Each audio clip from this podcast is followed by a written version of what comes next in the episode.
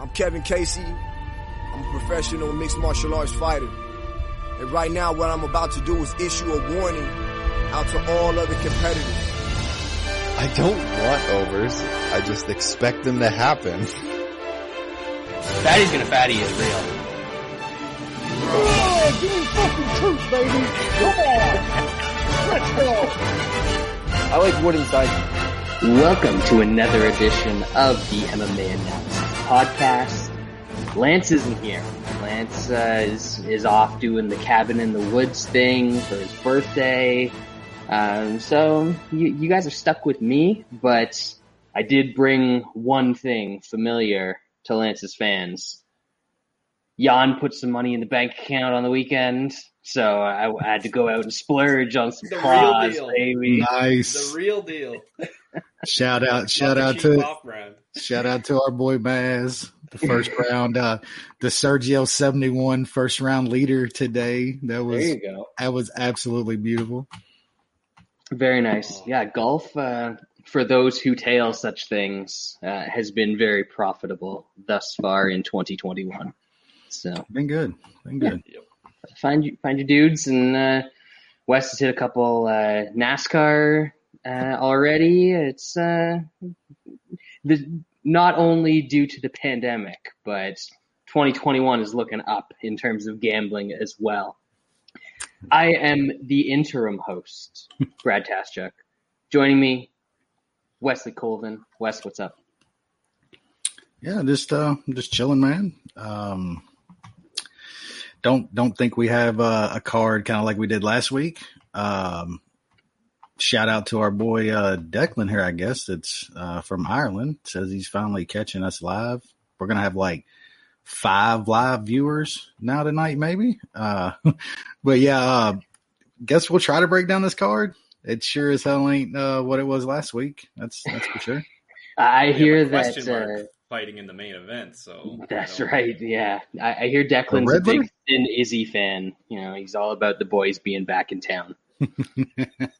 Less surprised you're wearing that hat today. I mean, you rep it no matter what. You don't give a fuck, but it's a weird year when you got your boys running how they are. They said today it's been since '76 since Kentucky and Puke hasn't been in the NCAA tourney at the same year. Yeah, we've had. All it took was a pandemic. I mean, and if like Duke kind of went the way that our team has for the past decade with just getting pro players and trying to coach them up the best you can and make a run. But the pandemic this year, man, when you have that talent, it just all the missed practice, all the preseason games you miss, all of that really, really matters for teams. But still, man, it's one of the worst seasons ever. I don't even want to know. I don't think we're gonna get invited to the NIT. I hope we don't. Shut it down. I mean, putting Kentucky in the NIT is gonna get some eyeballs on it that they wouldn't normally get, right? NIT. Nah, they're done. They shut their season down. They shut it down. They had like COVID shit going on. Yeah. I mean, I'll give it props. Like we had one false positive that cost us to postpone a game, but no positive test on our team this year. I mean, I guess that's saying something in these times with all the teams and missed games. Like you can just see how responsible the team was and how serious they took it that none of them got a positive test. So. But yeah, now we'll just roll on and get our boy Matty to give us some of those conference winners and try to make some money. Sean, what's going on in your world? When does the tourney start at West? Is it not for a while still? No, it'll start next week. I think they're gonna midweek Thursday maybe. Yeah, it'll be Thursday again, but it's all gonna be in Indy this time. It's weird, like it's gonna be a bubble almost. At least they're getting a tournament. Yeah, and we think Ivan put out the tweet earlier. We're doing the bracket again this year. So if anybody wants to get in there, I think we've done it for like 7-8 years or something now. $25, and yeah, fill out as many as you want. Come try to throw darts, flip coins. Yeah, good luck. Good luck this year, especially. Yeah, the link's on our Twitter somewhere, so go find that and.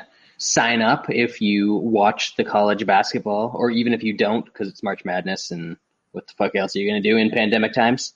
I mean, it's basically a lottery ticket. I mean, fucking nobody knows what the fuck is going on this year. You might as well wait and then flip some coins. You got a good chance of getting a lot closer than a bunch of other years. We usually have $500-$600 first place pot, so it's not not huge but not small. Yep. Oh yeah, the graduate champ would have subbed Izzy and Yan back to back. We'll get there. We will get there. Back to back.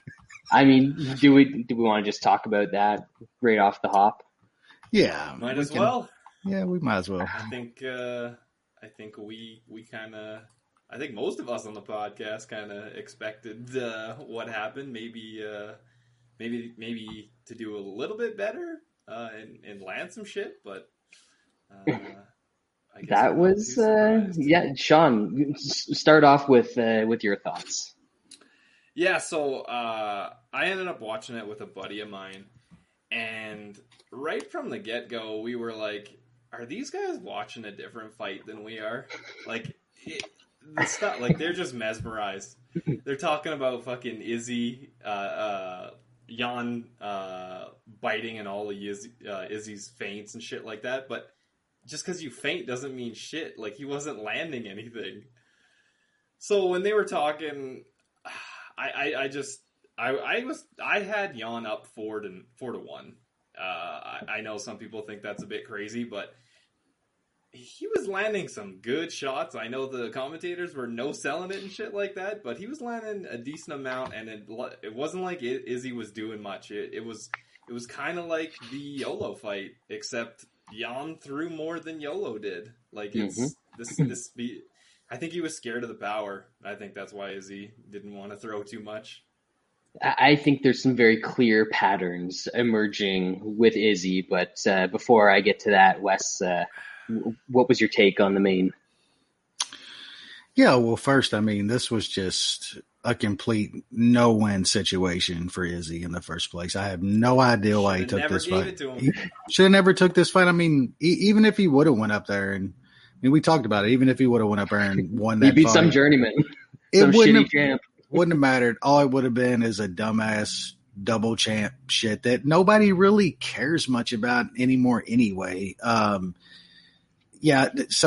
just from that fact, it was dumb to begin with. But I don't know. I thought it – I was watching it kind of lit like usual on a pay-per-view, so – but I thought they were close, some close rounds, but Yan was doing more for me. I saw a few people that had it tied up going into the fifth round, which I couldn't completely argue against that. Like they were close. I could see somebody favoring Izzy a little bit, like the movement and the feints and stuff does mesmerize people though. Yan was landing enough and was completely right, man. The size and the strength was way too much for Izzy. Not even just physically, but mentally too. You could tell that he fought up a scared game that entire fight. I mean, we saw how he reacted to Apollo when Apollo was throwing shit. Still wasn't really afraid of his power. I didn't think he was Yan. And you could see would actually throw back instead of doing that.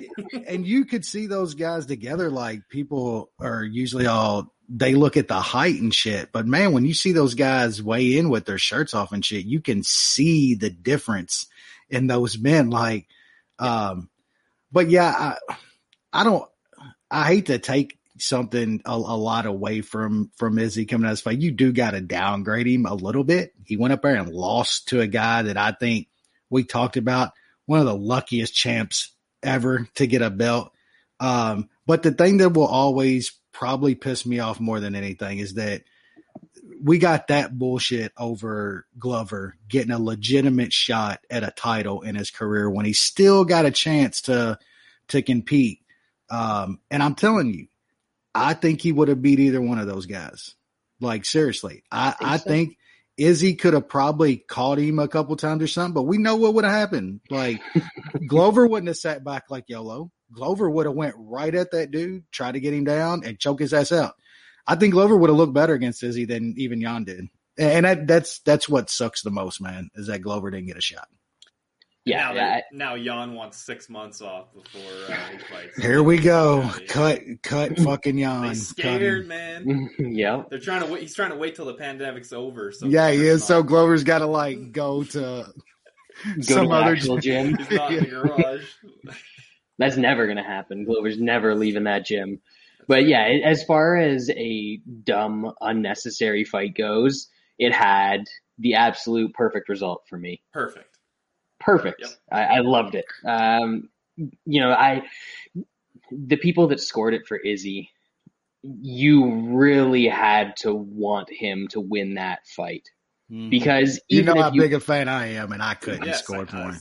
I'm a big fan. I know Lance hates him, and you're... I don't know how you truly feel about Izzy, but I'm lukewarm on Izzy. Yeah. I'm lukewarm, but he fights with the confidence of a dude that definitely jerks off to anime porn. So like zero, negative. Lots of tentacle stuff. Oh shit! But he really needs his opponent to open up and give him opportunities. He's not the kind of guy that's going to create opportunities for himself. So Yan just was super patient in there, and Izzy did not want to go shot for shot with a guy that was 30 pounds bigger than him. So I don't blame him. Yeah. I don't blame him in that sense either. And then once Yan started to mix in the grappling, that was a pretty pathetic performance from Izzy. I know it was round 4 and 5, but it was round 4 and 5 in a fight where not a ton happens. But he looked like he had no clue how to get back to his feet in that fight. Or get to the cage even. He wasn't even trying to like squirm over to the cage to try to help him get up. He was flat on his back. And yeah, that was a rough look. And especially after earlier in the night, it really looks like shitty kickboxing. Their strategy on the ground is, well, maybe the guy will try and choke you and he'll fuck up and you can stand up, but there's nothing there in terms of grappling. It's I said, it's the upgraded version of SBG. And come on, man. Fucked up. Yeah, I ain't going. That's what it is. That's what it is. No, that's fucked up. You've gone too far, Brad. Yeah, nope. You've gone too far. Just a little bit. The Yan decision prop plus 1,000. Beautiful stuff. Very nice. Yeah, Wes and I were lit on the Zoom with Andrew and. That's how she goes. Always better to enjoy fights like that. Yeah, I had some inside the distance. I figured if Yan would win myself, it would be getting Izzy out of there with something. But hindsight and looking at how that fight was probably going to play out too, like it was a good angle to look at and actually put some money on. Great. That was badly priced. Yeah, because there was a chance. There was a real chance that could happen. Well, even I think it was after round 3. I listened to our boys Paul and Cody, their show today because it's a day after we normally record. Yep. And Paul was saying that the Yan decision prop after round 3 was still like plus 800 or plus 850 or something like that live. After seeing what was happening. He was a decent underdog at that point. Still. Yeah, he was still like plus 2 something or. Yeah. But yeah, that was nuts because at that point you knew the fight was going to go the distance. Yeah, it was like close. There wasn't enough happening, and then after round 4, it was down to plus 110. Yeah, even that's badly priced. Yes, very badly. But yeah, it's fun, man. It was an interesting thing to watch, and I think there's a little bit of a blueprint out there for guys facing Izzy. So there's a couple guys at middleweight that I would bet at plus 200. Yeah, let's go there for 1 minute.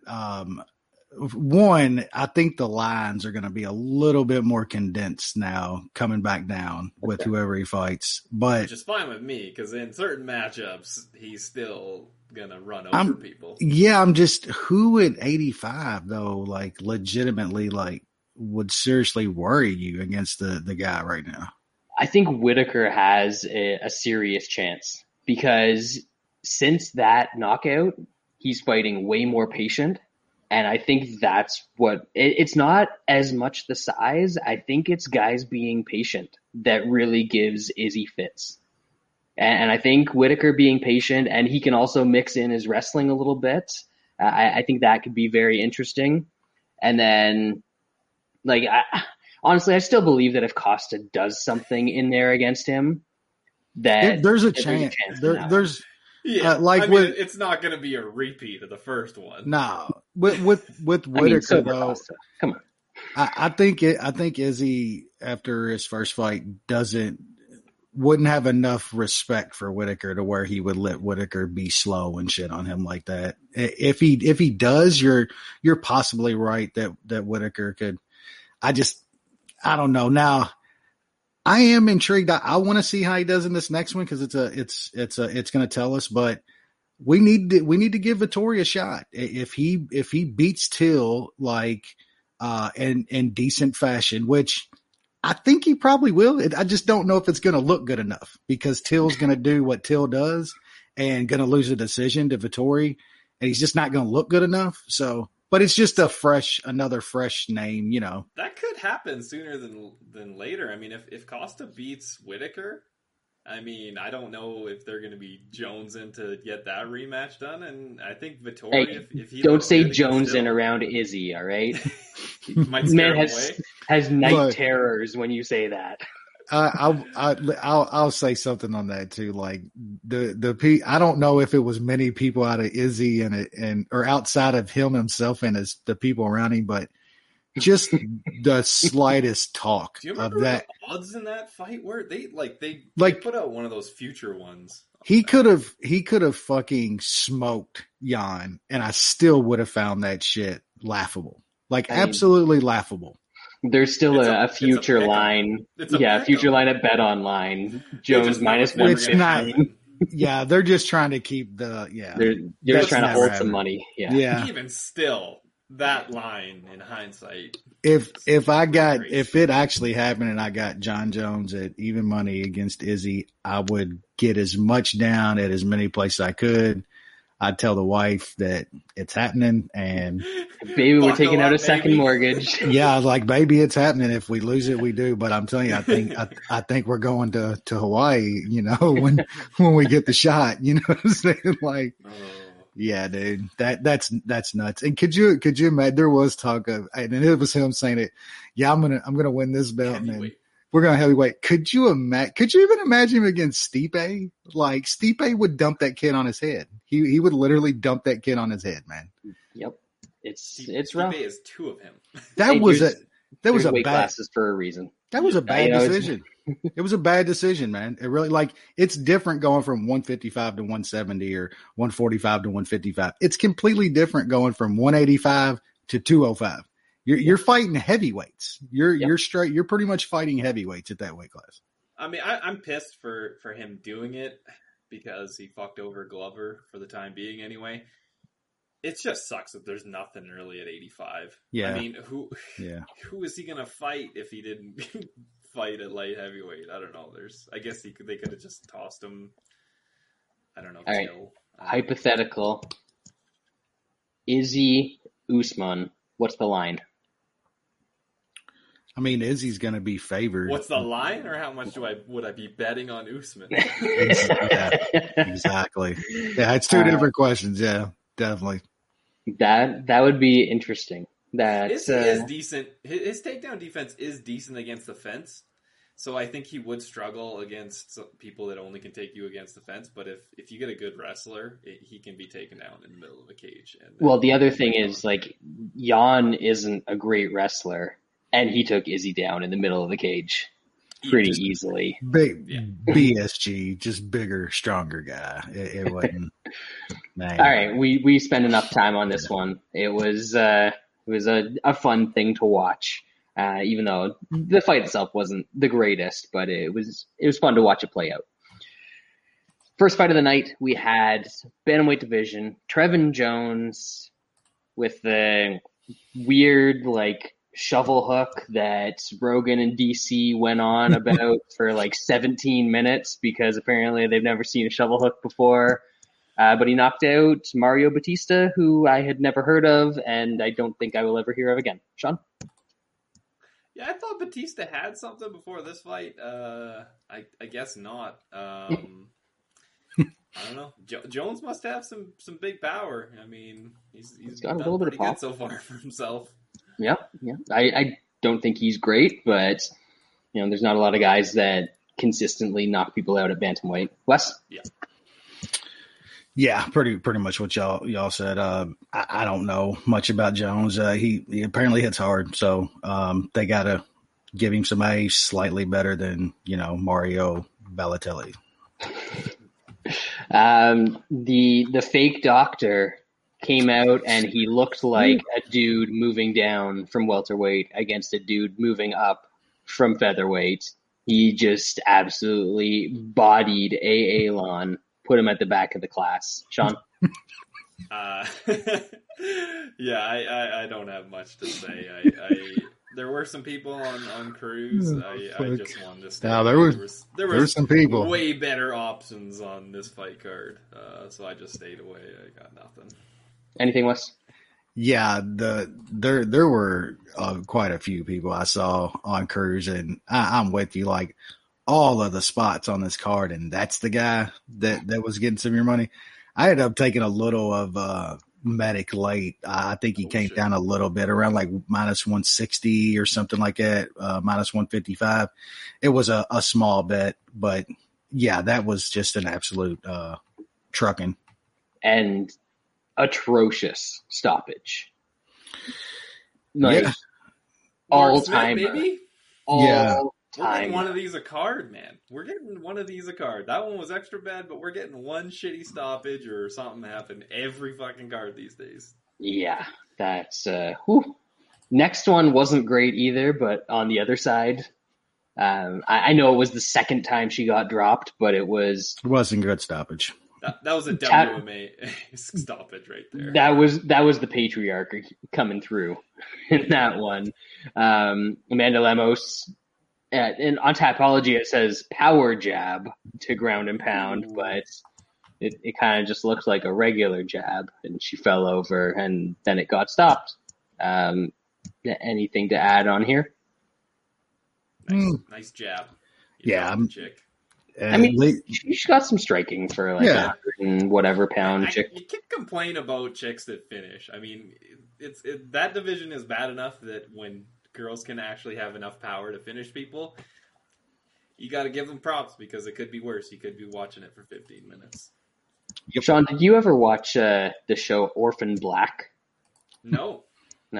It's a Canadian show, so I don't think Wes would have watched it. I know what you're talking about, though. But Souza looks like the drug-addled boyfriend of one of the main characters. She's not a good-looking person. That's what fighting's for. All right, next up, welterweight division, future champ Wes, Sean Brady, third round arm triangle over Jake Matthews. I know you're not buying in. I don't know. I wouldn't say not. I mean, look, we saw it. Like, people were. This guy's already champ. People go too far. Yeah. He was already champ. Good performance though. I got suckered in and bet Matthews again for the last time. For the last time. You say that now, but they're gonna give him a scrub next time. They're gonna fucking parlay him. It ain't happening again because he looked really, really bad. Like, that kid is just, he's the same fighter he was 5 years ago. Like, you can't be at this level training in your dad's. It's got to be your own garage, bringing over some fighters. You can't be training. Can't be training in your parents' garage unless your dad is Glover. Exactly. Now Glover's kid from his garage, goddamn, you might be a champion, but not Jake Matthews. You say that, Wes. Yeah, Jake Matthews was winning the stand-up against Sean Brady, future champion, for parts of this fight.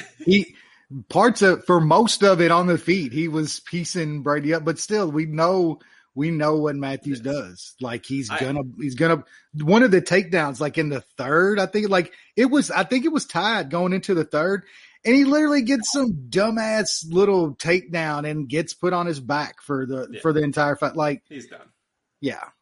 But I just think that's more of an indictment on Brady. I think on Matthews and Brady. With somebody with takedown defense and decent striking, that's going to be a good test for that guy. He's in the seeds planted. The seeds planted. He's got hype. He's good against certain guys. I mean, I was digging the hole in the second round. Like here we go. It's planted. I like Brady. I like his top game. I don't think there's a lot of guys that are able to stop his wrestling that can also outstrike him. I think most of the guys that can stop his wrestling, he can outstrike. So we'll see. But did a lot of cool shit in that fight from the ground. He knew Matthews had that like hole with his guillotine defense and like front headlock defense. And he just kept using it to maintain position and then eventually flipped to the arm triangle and finished him off. So I thought that was pretty neat. Yep. Next up, shitty kickboxing, baby. Shitty. This was so much fun. Kenny Nunchucks with the Overeem impression, backing up against the cage, shelling up and just waiting. Just waiting for his opponent to gas out, and boy, howdy. Rogan and them had that fight over like 17 times. Oh my God. There was so many times he's like, he's not doing anything. He's getting hit on. That was good. Which he wasn't at certain points, which didn't look great. But I'm pissed that Bet365 did not have live lines for the old fucking early prelims. I know you tweeted that out, Brad. Yeah, I was waiting to put down some money on old Kenny Nunchucks, but didn't get my chance. But that was shitty kickboxing. I guess they don't work on cardio, or maybe that's just that guy. I mean, like we talked about it last week, but 3-0, never fought anybody good. Kenny Nunchucks isn't good, but at least he's been in there. Like a few times, I don't know. Yeah, he stayed really calm while he was catching punches and Brogan and them yelling him for it to stop. Oh, I will say, dude looked like a world beater against O'Kenny until he just absolutely gassed the fuck out. He was catching some punches in the first, but he was still in there. He could, roll with him and shit when he still had some stamina. But goddamn, he hit a wall like our Brazilian jiu-jitsu guy. Not that hard, but he hit a pretty hard fucking wall the second round. Before we get to that wall, though, Jordan Espinosa found himself in the cage with a man, and that didn't go well for him. Not a woman, apparently. Not a woman. Did you guys see the girl that allegedly... not allegedly, it happened. Yeah. That Espinosa choked out. She posted her story on Twitter or Facebook or something like that. Damn. It's not a good look. So, I mean, we had money. You had to be there, Brad. You had to be there. We had money on Tim Elliott. I think all of us did. So that made it good. And then finding out that little piece of backstory, even better. But man, this was stress-free. Yeah. That's pretty much exactly how you kind of hoped it would go. Yeah. You don't get many bets like that. No, I mean, I know it's all hindsight after the fact, but good Lord, that was just so bad. Like he was minus 115 or something. I mean, I didn't think it would be that easy, but I think we all thought that line was crazy. Like the entire week we saw it. Brad posted in our chat, when the lines came out, Tim Elliott's lines off, it was bad for I don't know where who was like betting this evenly. I don't know how it was staying where it was. Yeah, I mean that was absolutely crazy, man. Like Tim Elliott is so much better than this guy. And then we talked about it on the show, like he just fights differently now. You can actually see how skilled the dude is when he's not jumping all over the place trying to grab subs and shit and giving up position. And he can do damage and win fights in a good fashion and look good, like beating the shit out of people on the ground. You don't have to like go for crazy chokes and shit to look decent on the mat. You can drop hammers like he did. Mm-hmm. I mean, can we just serve up Tim Elliott like wife beaters for now on? And works for me. Hey, even when Elliott got cut in that fight, he just smeared his own blood. Yes, yes. Dude, like watching it, you're like, man, he like is being nasty with this dude, and then come to find out you're like, that's why he was like being brutal with that guy. Yep. Speaking of brutal, there's a lot of stuff that was brutal about this fight that all made it incredible. Yep. Wes shit his pants 3 times and then ended up winning a bet. Yep. Bone tearing. He was tearing it up, and then ended up doing the question mark to finish off James Vick's YMCA. Like, I mean, he went straight to from the bone tearing to the ass tearing position because that dude. He got me my most likes on, an edibles tweet in quite a while because that dude was fucking face down, ass up. I lost it, man. I was writing that shit completely off. And oh yeah, man, France, he got him. Like, hey, give old France props too for like you pretty much thought that was done. The time he had on, he could have got out if he wanted to get out there. Yeah, he could have got the fuck out. He had every reason to get out of there, and he didn't. And yeah, I'll take it, man. Like they owe me a lot. The MMA universe betting owes me a lot of those, and I will take it. And that was a fucking awesome KO. That was so fucking good. Oh yeah. Anything to add there, Sean? Just your weekly Herb Dean special of indecisiveness, early or late stoppage. This fight had everything, man. Next up, the first of the cheating Russians on the night. Fucking Mukmukov misses weight, comes in looking like a featherweight against Joey Benavidez, and then just beats the brakes off of him. This was kind of sad to watch. Even if you had money on Askarov, this one was pretty sad to watch. I wish I would have had money on Askarov, but I'm an absolute fuck. No, I mean I talked about it. This happens every now and then. Where I have a different opinion than all three of y'all, and it's a good thing though. Like I respect y'all's opinions on the fights, and we'll get to talking about them. And I still favored Joe B to win there. I just ended up passing because I was like, man, they really like Joe B. Make a good case. I can see him winning. Then he gets up to like plus 125. So then, of course, I talked myself into betting Joe B. So I went from complete one side. Every time I do that, though, it's always ended up bad for all of us. Like it never, ever wins. So for now on, one of y'all three are going to win. I'm going to lose, or it's going to go the other way. It's not happening again. But Joe B he's done, man. Like he looked real bad in that fight. He looked like how I thought he was going to look. Maybe not even to that extent, because he looked really bad, man. Yeah, that wasn't good. No, obviously underestimated Askarov. So, Joe B's gonna out wrestle him, dog. Like, come on, Wes. Joe B's gonna out wrestle this guy. He was getting fucking picked up, power bombed on his head. I didn't think he'd out wrestle him. I just thought he would be able to stuff whatever, or get up, even if he gets. I thought he'd be able to get up. Yeah, but. That's I think we've seen enough from Joe B. I'm sure he can beat a bunch of shittier flyweights, but there's no point continuing. They're not going to give him those kind of fights is the thing. So so we'll get to see the cheating Russian against likely in a title shot next. Is he good? I think he might be kind of good. Might be pretty good. I think he is. I think he's all right. Bad. He's definitely not getting a title shot next, though. I mean, he missed weight. Got to make weight, yeah. You're going to have to make weight. That's a bad look, especially in hindsight with looking so good and beating a big-name guy. That's he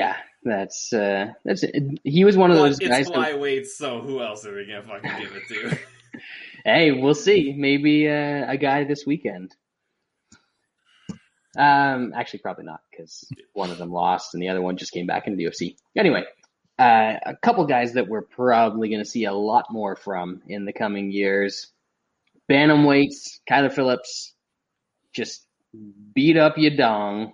Just beat him off. I don't know. I got nothing there. Kyler Phillips was good, man. He beat that Dong for about 2 rounds till he kind of got tired, and then it was a little more even of a beating in the third. But yeah, that guy's good. I think there's a lot of people he would have put out there. I don't know what the Dong is made of, but it seems to be pretty granite-like. Yeah, Phillips is good, especially for a young guy. He's got a lot of skills. He's going to be a good one. When all the blood rushes away from your head to your dong, it doesn't matter if you get kicked in the head. No effect. True. Yeah, I like Phillips a lot. We discussed it. I thought this fight was going to tell us a lot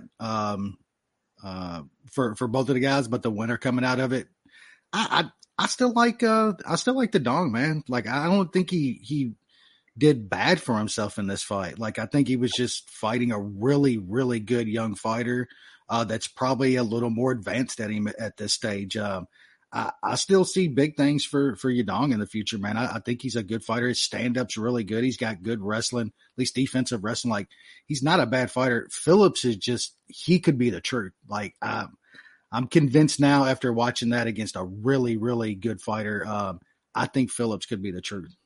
Yeah, this was one that I was hesitant to play because, you know, I'd seen Yadong in there against top 15 guys and he was competitive, and I thought Phillips was good. Turns out he is, and I don't think we're going to see a plus number beside his name for a couple fights at least until he gets up to that upper echelon. He was plus 190 at close. That is nuts. I mean, yeah, were we in the chat by that point? I think we were. And I was like, yeah, he got up to plus 180 and I took some, Wes, but ridiculous. Yeah, I took like plus 140 or plus 145. I thought that was great. Good. I can't believe it's a lot of dong money.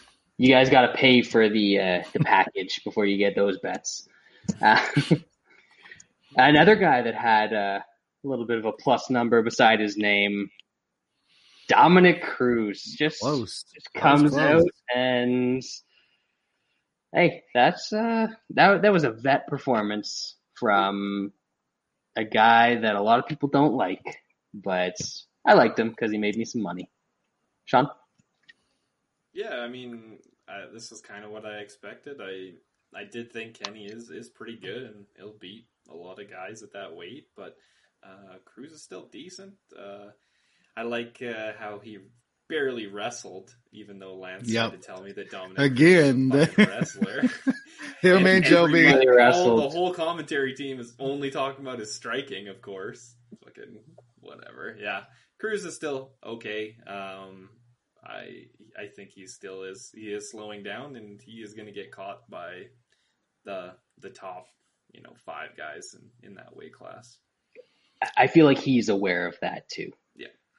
Especially after that fight. Yeah, he got that fight more than he has in a lot. Kenny landed about 72 lefts on him in that fight. I mean, it was closer than what a lot of people. I don't know. I see most people thought it was close. That fight was close, man. Like it was really, really close. Kenny got a card. I thought Dom won. Like I even bet Kenny. I thought he did, but. Think it was the third, second or third. I mean, Kenny fucked him up, man. Kenny was landing all over his head with that left hook. Dom was the slightly better guy that night. I still think he's about, I mean, Kenny was putting it on him at points in that fight, man. Dom looked really, really good for 5 minutes, like really, really good in the first round. And man, he slowed bad. You usually don't see Dom slow down like that in fights, and that's not a good sign. I thought he was going to kind of look more like that the entire fight, and he didn't. He got a good first round and a half. So, yeah, props on the plus money. Sean, Jerry says your volume's fucked. It sounds all right to me, but maybe I'm just talking loud. I turned it up, so if I'm smashing your ears, it's Jerry's fault. All right, we're good. As far as that fight goes, you know, I made fun of Kenny before the fight, called him Kmart Cruz, and he was that at the start, and he was getting pieced up trying to do it, and then he just it looked like he adjusted because he just started walking forward and winging shit, and that's when he started having success against Dom, and then. You know, third round was competitive, and Dom gets the takedown at the end, and that kind of sealed it for him. So, fun fight, better than I expected it to be, and you know, I think Dom and Frankie next, right? No. It's got to be Dom against the Monster Energy guy, whoever the fuck that is. Hans Moleman. That's got to be the fight because apparently this dude's a psycho that makes fighters come over and give him massages. I don't know about that, but it sounds like he's crazy. To get a sponsorship. Yeah, I mean, if that pic is real of Dom riding around on handlebars of a bike with him and shit, it's some kind of photo shoot. Like, man, that's. I don't know if the sponsorship's worth it. I don't know.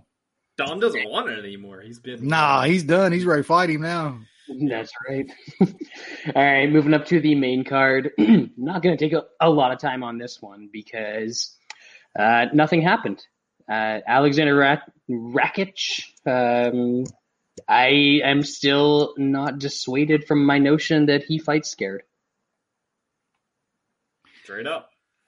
That was a terrible fight. Yeah. Both fighters need to be downgraded. It's a good thing that anybody saw that already bought the pay-per-view. I'm not sure too much that I would necessarily downgrade Rakic because I'm just still have him about where I thought he was because I think he could do that against most guys. Like if that's what he decides to do, and you're right, he's scared of power. Like I think he caught some against. Was it Volkan or something? A few fights back, like that guy does not want to swing with anybody, especially Santos. Like you could see he was scared of that power, but the guy can get inside and get guys down, man, and hold them there. So I mean, that's a decent commodity in that weight class. That's just how shitty light heavyweight is. Absolutely, Glover fucks him up. Yeah. A Polish dude out wrestles a champion from another division to hold on to the title. An Austrian dude just clinches and out wrestles dudes to win fights. Light heavyweight is a wasteland. Save us, Glover. Save us. Come on. Second cheating Russian of the night, Islam Makhachev, mac and cheese. Decided to grapple with Drew Dober. That's not allowed. That's some bullshit right there. I don't think any of us are shocked by this outcome. I was happy to hit my mac and cheese inside the distance. I think everybody kind of assumed this. I think Dober's takedown defense was even worse than I expected. Yeah, we all kind of said this is how this fight was going to go down. Some of us and some other people were like, no, but I'm still going to bet Dover and knock this guy out. Yeah, we got to bring that shit up when that happens because he's going to bring it up every time he hits a fucking. Yeah, you never hear about the darts that land in the waitress's fucking the back of her head. You know what I'm saying? You just hit the ones that land on the bullseye. But we all called that. Now I will say that was some slick shit from old Mac and Cheese, man. I mean, Dover's usually been pretty durable on the mat because he's been there so fucking much. You know what I'm saying? Like he's usually a tough guy to get out of there. And that was some slick shit from Mac and Cheese. Props to him. Like at least he finished the fight. And he was going for shit. Well, in the first and anyway. Sub was like 350 and I might have snaked a little bit around 3 as well. But yeah, Steve was commenting about the over 1.5. Was sex in the Rakic and Santos fight. I'm not sure if he's confusing the dick pic that I sent him along with the over 1.5 I told him to bet, but either way, he had a good night. It was a parlay. It was a good parlay. Right. All right. Third cheating Russian of the night. We got the hat trick. Smooth brain Yan, greatest fighter in the world, apparently. Doesn't know the rules. Didn't win. I don't care what you want to say about it. He didn't win. He didn't. He did not win. No, he lost. Did some stupid shit. He absolutely lost the fight. We can start with that for sure. He might have been winning the fight. Oh, he was. But so was Bone Taran. So was Carlsberg. Like, a lot of people win fights until they lose fights. He was winning the fight. I mean, he started out losing the fight, and then he was winning the fight, and then he lost the fight. This might be one of the biggest fuck-ups from a defending champion in a fight in a long, long time. No, it's one of the worst ever. It really, I don't think a title's ever changed hands on a disqualification like that.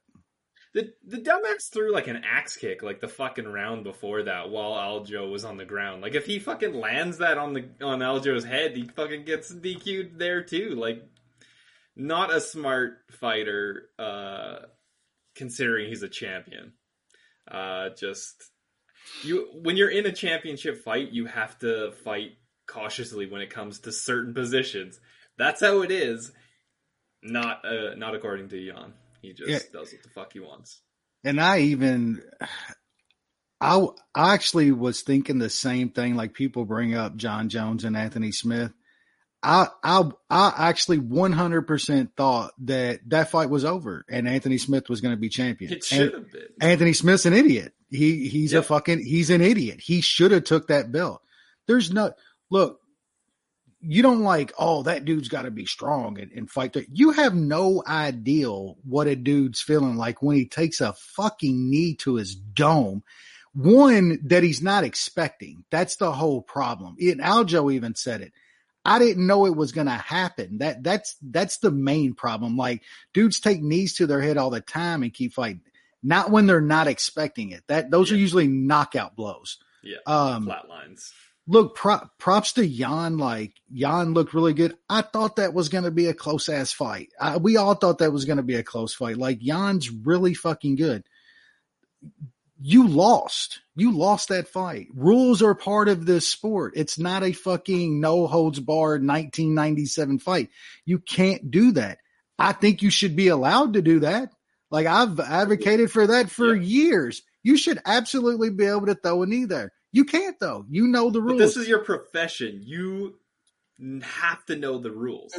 Like, that is the most ignorant shit I've ever seen. In any other profession, you need to know the rules of your fucking job, except supposedly in fucking MMA, you don't have to, and you can just be like, oh, I fucking didn't know. I know we're going to different states. Who cares? You gotta know where the fuck you're fighting, what the rules are. That's a universal. Isn't a downed fighter. Yeah, that's a universal rule in fighting, unless you're fighting in certain parts of the world that he hasn't fought in years. Like, that's a universal rule. I mean, as far as the fight goes, like Brad was saying, Aljo did look good in that fight. I think he got real hyped up and too, man. I feel like he almost had a dump after that first round. I know he's had a little bit of cardio stuff in the past, but he did look like he slowed a lot. Started overextending with a lot of shit that he never does, throwing some dumb shit that you've never seen him throw in fights. So I don't know if mental fatigue and everything else, but props to Yan. He was winning that fight and looking good until he wasn't, and that's the sport. Aljo's the champ, and I mean, I know we kid around and shit, but I would run that back. I know. Of course they are. Well, I mean, I'm somebody else on this show that probably doesn't think that, but right. They're gonna run that back, and I think they should. And I think, me personally, I think the fight is a little bit different again. Like, there's absolutely adjustments and shit that Aljo can do different going into the next fight. They Don't throw dumb spinning shit constantly. Don't do energy wasting. Just don't blow your wad. Yeah, don't. Like, you need to pace yourself. Like you do have good enough striking that you can pace yourself, and now you don't have to waste as much effort trying to go for takedowns because you're probably not going to get them. You know his takedown defense is better than even what most people thought. And the difference is Aljo's going to be +220 in the next fight, and I'm actually going to take a little bit more. I mean, the way people are talking about the fight, apparently Jan's going to be like -600 in the rematch because it was a complete blowout. I've never seen such a dominant performance. Zero blame to Sterling. The UFC has fucked him around so much. That's a big thing. Forced into giving him this title shot. So if he lost, he probably never gets a fucking title shot ever again. He probably gets fucked over and whatever. So, man, take that. Get pay-per-view points. Get paid. The UFC makes way too much money off these guys' backs for them to make dumb decisions like not taking an easy out. He never gets another shot. If he continues to fight there, gets up and gets knocked out clean after that, which probably more than likely would happen, he'd never get another title shot. And one last thing, fuck everybody that's like, I think I don't want to say he played it up, but he was absolutely hurt there. And I don't care if he got back his wits back to him a little bit and could have probably continued. And maybe even one, we've seen guys do that. That's beside the point. I don't care what other guys have done in that spot. There's no way he should have got back up and kept fighting Yon. And it wasn't no fucking straight acting job and shit like that. That dude took a knee clean to the fucking head without knowing it was coming. He was hurt. He was hurt bad. Like, this is 2021. Every sport has concussion protocols. If somebody has a concussion during the game, they don't let them go back in.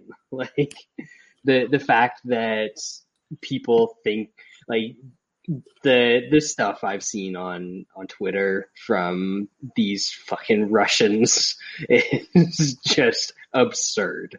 Some of the dumbest shit I've seen in 15 plus years of watching the dumbest sport imaginable. But Wes, you said earlier that both guys look good. I thought both guys kind of looked bad and weird and out of sorts in this fight, especially Sterling. True. He came out, and then once his grappling didn't work and Yan started to take him down, he got real frantic and just started throwing every shit we never seen. Yeah, shit we never seen. But when he was just striking, I thought he was having decent success, and I think that could translate to a rematch.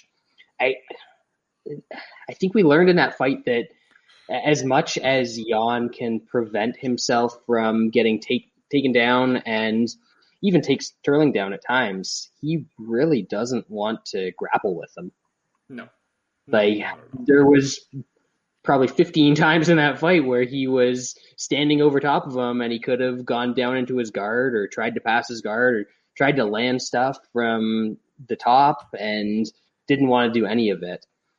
So I think a rematch is going to be interesting. If I can get +300 on Sterling, which I think is a legitimate possibility, I'll take it. I think you'd be kind of crazy not to. Would I favor Yan? Absolutely, after what we saw. But yeah, it's a more competitive fight than the line will indicate. But that doesn't matter because Sterling should fight the real champ. Instead of that paper Russian champ, he needs to fight Henry Cejudo. Yan never beat the champ to win the belt. That's another thing. Like, people saying Aljo's a paper champ. Like, who did Yan actually legit? He didn't never beat the actual champ to get his belt in the first place. And besides, like, look, Yan threw the illegal shot. None of this is Aljo's fault. None of it. Not any of it. All this started because Yan threw an illegal shot. Yep, and it's not Jan's corner's fault, even though they're racist. I mean, Russian people are so racist, they wouldn't even have black slaves back in the day. It's nobody's fault but Jan's. And he has blamed everybody except being like, huh, maybe I fucked up. Yep. So, fuck that dude. He can get in the back of the line and work his way up. Yeah, and that does it because nothing else happened on the card.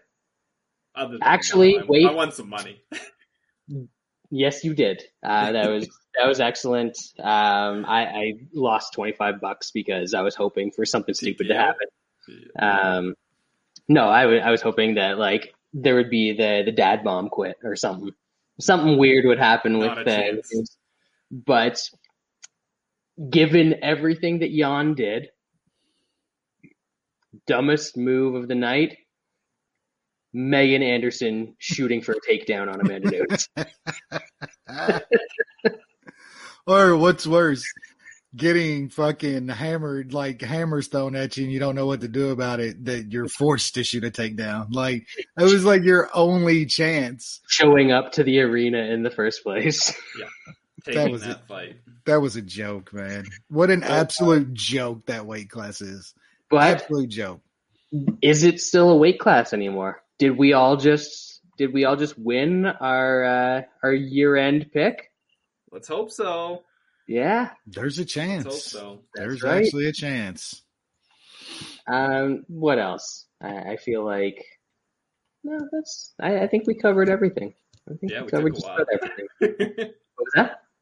We took a little while. It was a good card. Well, there was 15 fucking fights. No, nothing got canceled. What the fuck? Yeah. That was a hell of a... knowing that, we're going to get like 4 cancellations on this card. Good. Get it over with as early as possible. There's a couple that I don't want to be canceled, but a lot that I would not give a fuck about. I'd trade like two or three to one here on some shit, you know. Well, we said last week, you've got all these terrible cards, and then this one awesome card. And, I mean, nothing shows it better than... going from last week to this week. So we've got UFC Vegas 21, Fight Night 197? I don't know, something like that. 87? Was I actually... 187. Oh, shit. Nice. There you go. Yeah, we're going to start it off in the welterweight division. We have Jason Witt against Matthew Selsenbluer. Sean? I got absolutely nothing on these guys. Both these guys, I think, are pretty terrible. The vanilla gorilla. I thought they were going away with something. I thought they got rid of that or something. No, that was Chase Sherman. They cut him. Oh right, yeah, that's right. This is a different vanilla gorilla.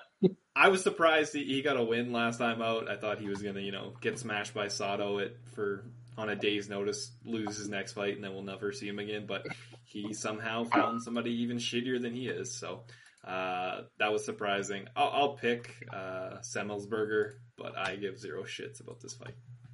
Wesley?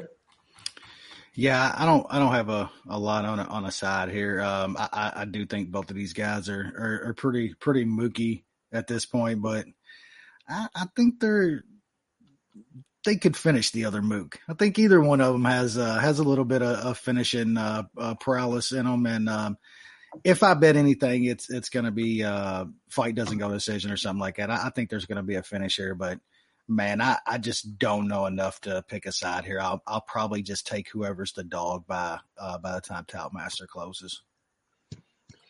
Yeah, I think initially I was leaning towards Witt because there was like a plus 130 beside his name. Now that it's even, I have no opinion on this fight other than both of these guys seem very finishable. So you got under 1.5 hanging around at plus 175. You got under 2.5 hanging around at even money, somewhere around there. So I think somebody's probably going to get stopped because have these guys ever lost a decision in their career? So we'll have to see. But I think somebody's getting stopped in this one. Next up. Holy wow. Yeah. These are supposed to start at 4 in the afternoon? 5, I think. Like 5 Eastern, something like that. Ugh. That is, we've got Jinyu Fraesung taking on Gloria DePaula in the strawweight division, and then Courtney Casey taking on JJ Aldrich in the flyweight division. Both of those sound like awful things, but they're back-to-back. So I've got an hour to take Turk out for a walk. Get it out of the way early. Yeah. Frey is not good, and she is small for this weight class. If you need to bet a fucking terrible women's strawweight fight, you should probably don't do it to him, Sean. I'm not doing it. I'm not fucking touching it. I'm just saying if somebody else needs action on every fucking fight, I would fade Frey. And I'd probably bet Aldrich, but I will do neither because I have a little more self-respect than that. Wes, opinions? Yeah, Frey is absolutely terrible. I'm going to pick Paula, but no way I'm touching that fight. I actually like Casey against Aldridge, but I ain't touching that fight either. But I'm gonna pick her because she's the dog and Town Master. Let's never talk about these again. Yeah, there's 2 low level women's MMA fights. So if you're betting anything, I don't care what the guys just said about Frey sucking and being small. If you're betting anything, bet the one that has the plus beside their name. Mm. That's the way you do it, Sean. Ugh. Alexis Davis won. That was so bad. That was so fucking very true. That's so bad.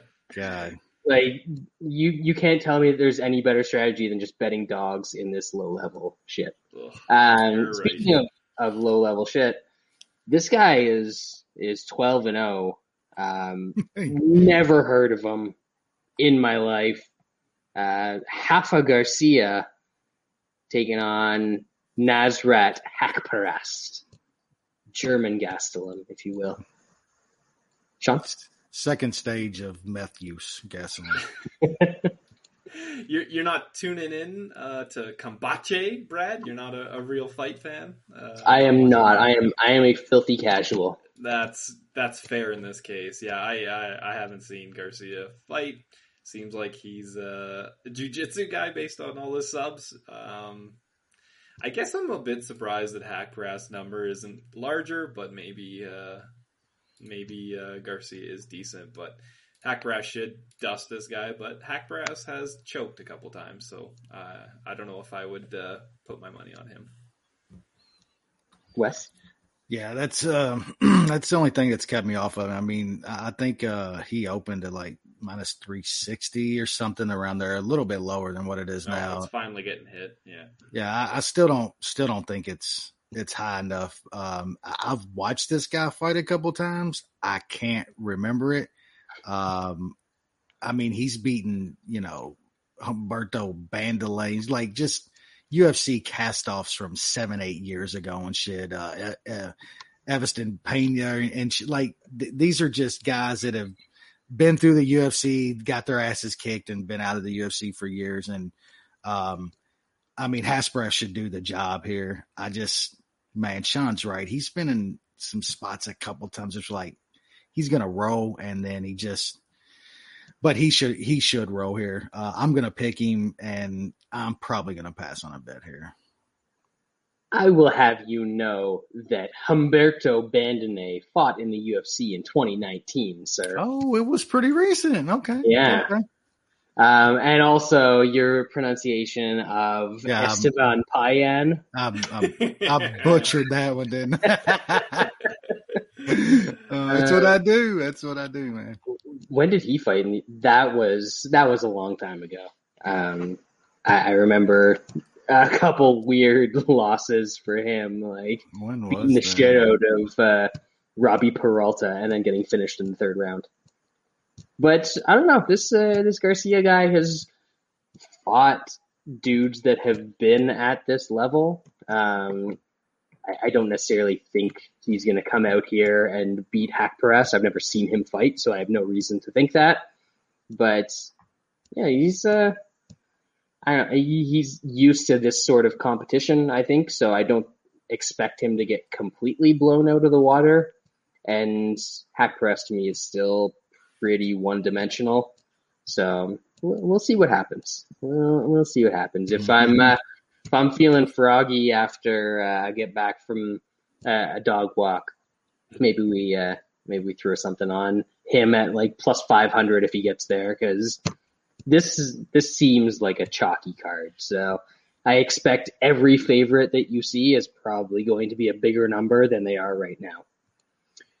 Speaking of which, bantamweight division, we've got a Hani Rara taking on a Heijadiguez. Hani Rara. I don't understand how his name is Ronnie when it starts with an R and he's Brazilian. And they don't pronounce it like that. How is it not funny? I don't know. It should be Honey Yaya. But whatever. Honey Boo Boo. He's a big favorite. Minus like three and or getting up to minus 300. Ray Rodriguez likes to get subbed. Is it this easy? It seems like it's too easy, Sean. I think it might be. Honey Aya is a guy that you want like plus 200, plus 250 odds on, and yeah, he'll pull a sub out of his ass. It's a little tougher laying the juice on him just because it does get sketchy in there. His stand-up is fairly rudimentary, but I don't think he's going to need it. I think he's going to sub this guy. Probably happens in round one. I know there was a nice prop. Nicely priced prop on him in sub round one. I might just take sub. I might take inside the distance. I haven't figured it out yet, but Ray Rodriguez got subbed by Brian Kelleher and Chris Gutierrez.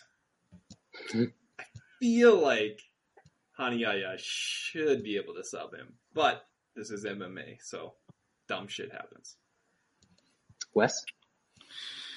Yeah, what Sean said is all pretty spot on. And, you know, Rodriguez just, even in a lot of his wins, he's got subs and shit because he finds himself on the mat and scrambles and shit. And it's like, this is the wrong guy. Like, say whatever you will about Ronnie's stand-up, which isn't great, but it gets the job done. It gives him enough time to get the fight to where he needs it. And man, this ain't close on the mat. I think O'Ronnie gets a sub here. Was around even money or so. I think anything at a little bit of plus money is a very fair price for Yaya by sub here. Yeah, we think about Yaya as a guy that if he doesn't get that sub in round one, he gasses and he loses. But he's got the Simone fight kind of. I mean, that's different. Yeah. Ricky Simone is a giant, strong 135er. But Yaya has 6 subs in his UFC career. 3 of them have been in the first round. 3 have been after the first round. 2 of them have actually been in the third round. So if you're willing to grapple with him, he can out-grapple you for 15 minutes. That's not where he's going to gas.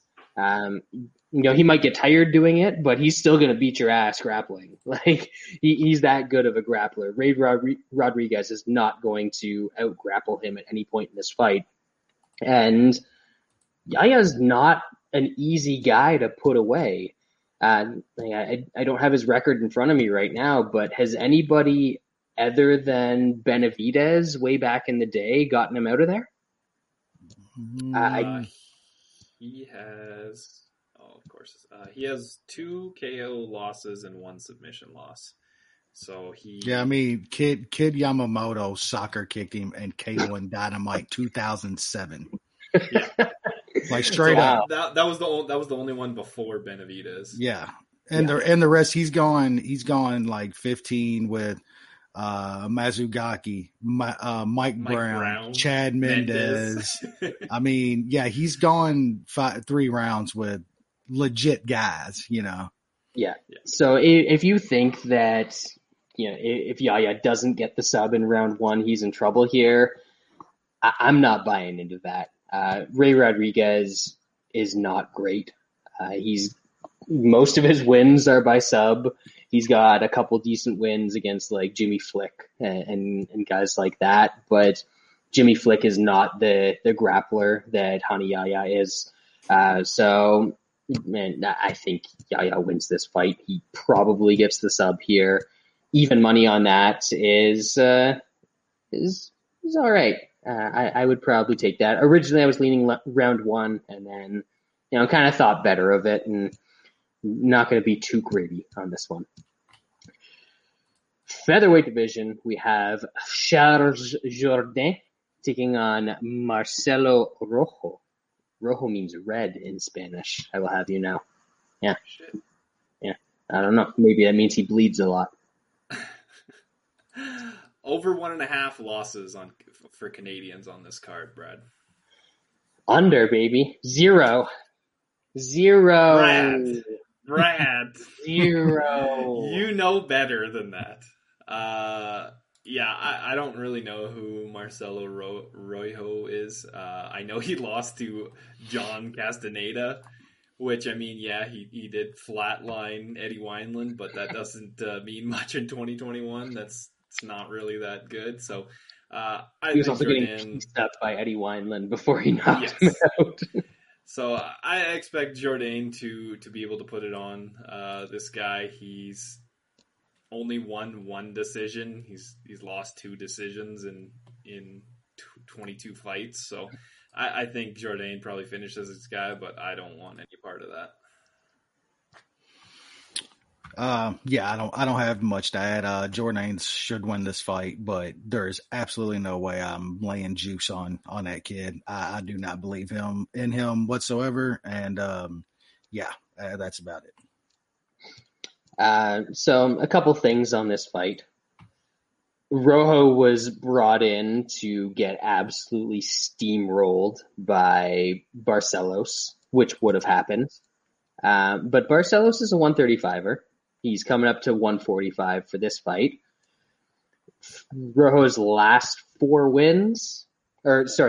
losses, all by submission. Two of them in the third round, one of them in the second round, one in the first round to some Russian. That's real bad. Jourdain hasn't really showed off his sub game in the UFC, but he's got a decent guillotine and that sort of stuff. So I'm feeling like this is something where Rojo comes out hot because he's going to be outsized and he's got to land something big against Jourdain, which he just saw a dude in his last fight do that.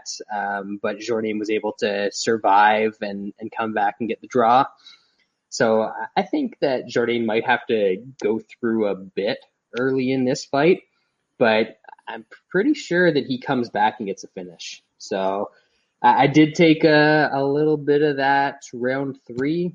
365 has it at plus 1,100. I think that Jourdain can get that done.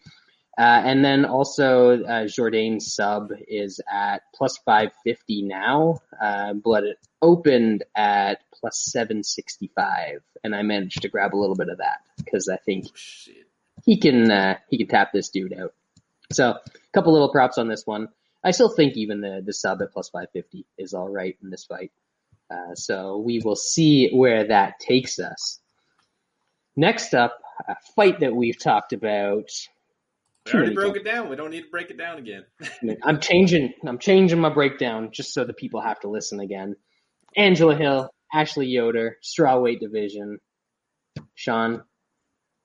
I keep betting Hill by decision, and this fight keeps getting canceled, and I keep getting a worse number, and I'm still going to bet it. It's minus 170. I bet it for a unit. This should be pretty damn close to what her money line is, considering I don't think she finishes Yoder. Yoder's tough. I think it's going to be a decision. Wes? Hill by decision. All right, so originally I had Hill by decision. All right. Originally this was a short notice fight for Ashley Yoder. Her corner faked a false positive so that they could get the fight rebooked so she could get a full camp in. And now Ashley Yoder is here to win this, folks. She's going to take Angela Hill down with some head and arms, and it's going to be awful. And the only reason I'm saying this is because before whatever card they were supposed to fight on last time, I had a prop round robin that had Munoz by decision and Yoder by decision was one of the legs. So if Yoder wins this by decision, I'll have a nice little cash because that's a 300 and a 600. So Yoder by decision, there it is. That's my logic. So I can win a bet. There you go. All right, moving up to the main card, middleweight division.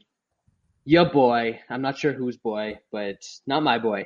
Eric Anders taking on, not sure whose dentist, but somebody's dentist, Darren Stewart. Sean, who claims these people? I have no idea. I don't want any part of this fight. Eric Anders is flaky as all hell. He's just not that good. I thought there was a spot there where he was continuing to get good, but there was also some little hints in there that he wasn't. That Tim Williams fight that he ended up finishing in the third, he probably should have lost that fight. If Williams doesn't get knocked out in the third, he probably wins. So he's been able to get some wins, but against some very poor fighters. I don't think Stewart's anything special, but he's probably the better fighter, but not laying minus 175 on the dentist, because he's probably not going to be able to get takedowns, so this is going to be on the feet a lot or in the clinch a lot, and I just don't want that kind of money. Stop stealing Lance's joke. He's only got one. Very true.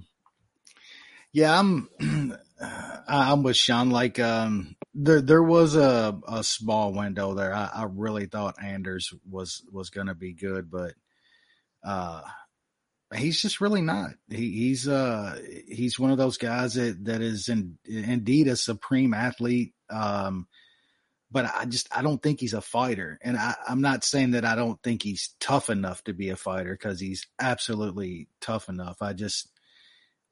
He makes so many mental mistakes and stuff in fights, gets in just bad situations. And then now all the beatings, my God, that man has been hit in the head so many fucking times at this point. It's not good. An MMA, like I was going to say, and then he transitioned to an MMA career. Yeah. Plus, it's thinner than pudding at this point. The one thing that you could say good is that the dude actually took some time off this time. Like, he was like jumping back into these fights after just severe beatings. But I just think Darren Stewart's just a tougher guy here. You know, Darren Stewart's going to stay in this fight and put a pace on Anders. I wish this line was closer, because I would play Stewart. But like Sean said, Anders is flaky, but he's flaky both ways. He could pull some shit out of his ass. The dude still hits hard. I wouldn't be shocked if he caught Stewart with something, but I don't think that's going to happen. I just wish this line was a little tighter. Because I think Stewart's he's a good above average fighter, man. You know what you're going to get out of Darren Stewart when he comes out there. He's going to give an honest effort. He's not going to find a way out. So I think he wins, but do I want to lay minus 175? No. If the line tightens up a little more, I might bet Stewart, but just a pick at this point. Yeah, this seems like a weird one. Did you guys hear Turk dreaming in the background, by the way? Yeah. That's what that sound was. He's never really in fights where he blows a guy out. He's always in competitive fights. I thought he had a decent case to win the Holland fight, which means something to people in 2020. I still, you know, when Holland and Brunson comes around, I think you'll get my opinion on that. But man, I just see this being like two guys, not a lot of volume, probably a lot of shit happening in the clinch. It feels like it's going to be a very close fight, regardless of who wins, which makes me kind of tempted to bet Anders by decision because it's plus 300. But just do what Brad says on this fight. Some weird shit's going to happen. He's going to have the prop at like plus 300, plus 400. He's going to have the ticket you want. It's going to, yep.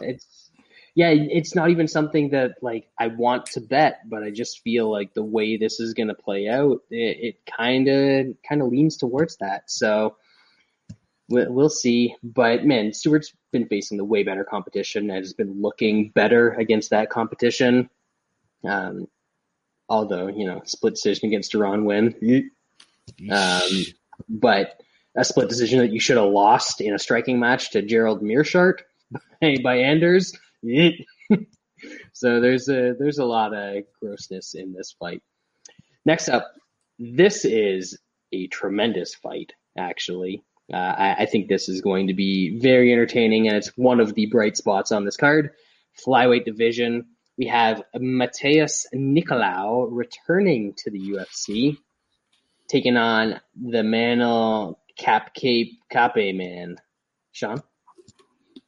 Yeah, I think after that Pantoja fight, Capé is going to bring the heat like he normally does in fights. I don't know if he got octagon jitters. I don't know if he was just worried about the competition, and Pantoja is dangerous, but like he was actually facing a good fighter for once. Yeah, he was facing a good fighter.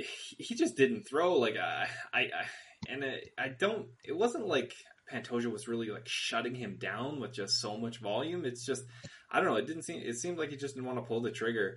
I don't think that's going to be the case here. I think he finally got that one out of the way, and I think he's going to bring it to Nicolau. Nicolau's a tough guy to get a read on. He very rarely fights. He didn't fight last year. And in 2019 was the first time he fought twice in a year since 2014. Dude just never fights. He is dangerous from what we've seen. So I think this is going to be a fun fight. I don't have a bet on it. I was looking at doesn't go to decision. I think both these guys have the capability of finishing the other. It is kind of dicey laying juice on a doesn't go in a flyweight fight, but this might be one of those ones that it might be worth it. I'll pick Capé to finish Nicolau, though. Ooh, there we go. Wesley? Yeah, I like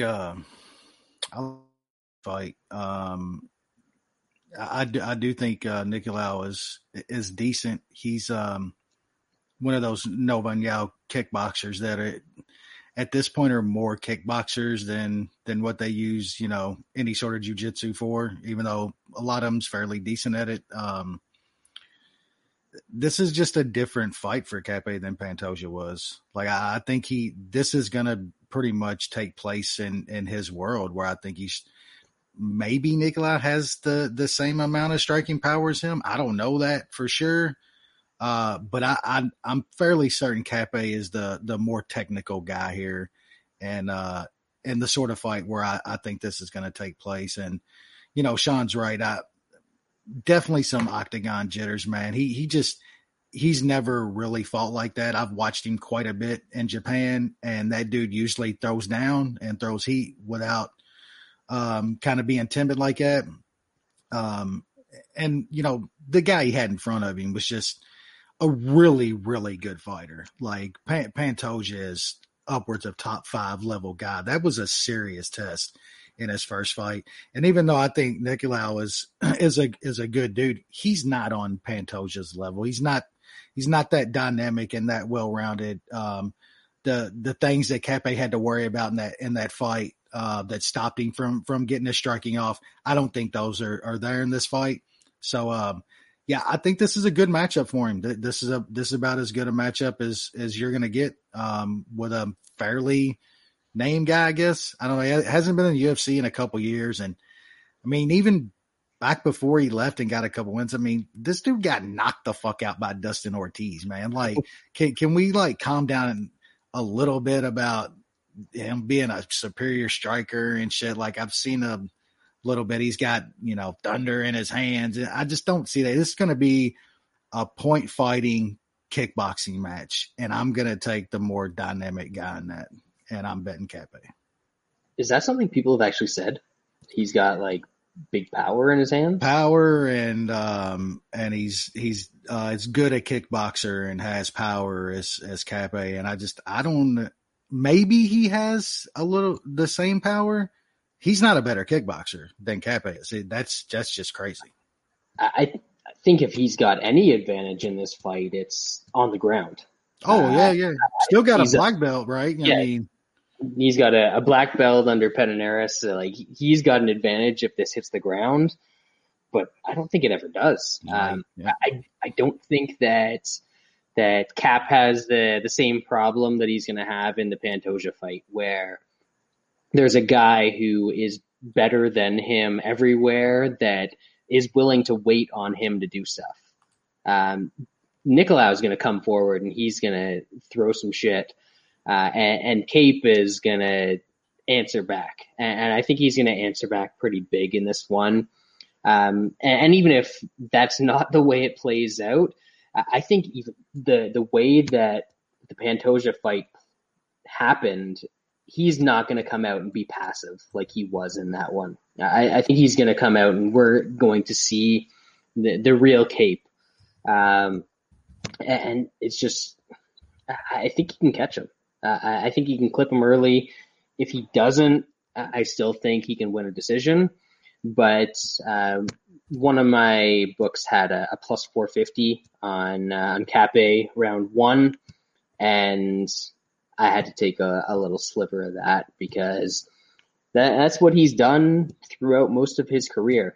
Granted, it's been against tiny Asian men, but, you know, tiny Asian, tiny Brazilian, there's some mix there. Like, look at the Machidas. There's some intermingling. So I think that Cap gets it done. Don't mind playing him straight, but kind of keeping it small this card and just going for some props. So I've got that plus 450 round one. Next up, bantamweight division again. Lots of bantamweight fights the last couple weeks. And this one feels like it should be a bit of a showcase, but you never know. We might get some of that British grappling.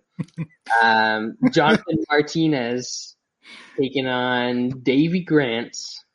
Man, do you remember, Wes, hanging out in Vegas, watching Davy Grant get armbarred by Damian Stasiak?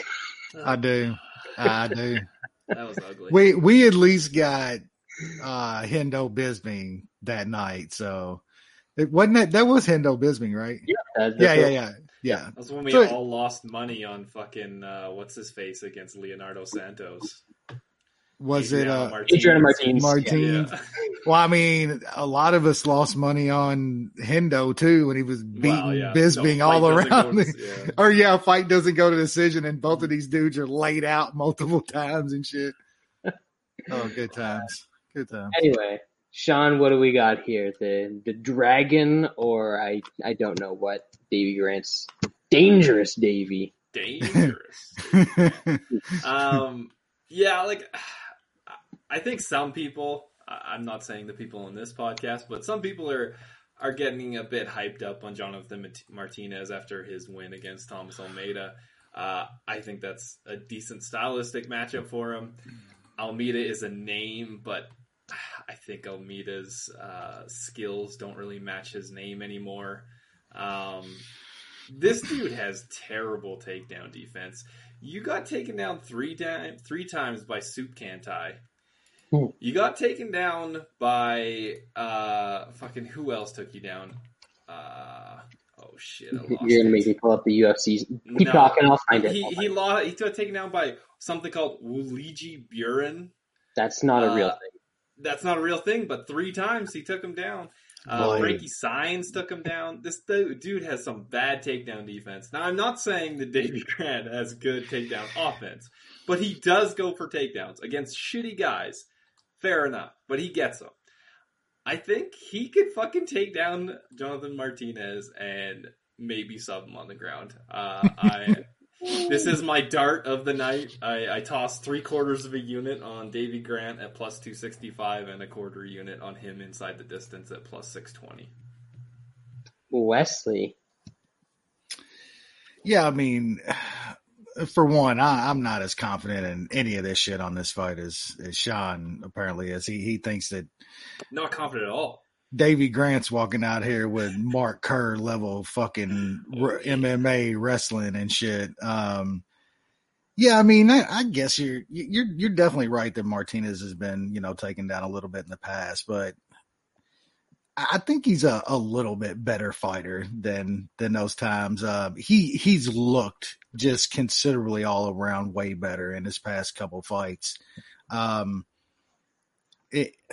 haven't bet anything on this fight. I was looking to parlay Martinez with something. I like something a little later. I'm trying to find a leg for Martinez is being considered, but the line is getting it's a little wide, man. I get trying to make the case in the angle to take a little shot here.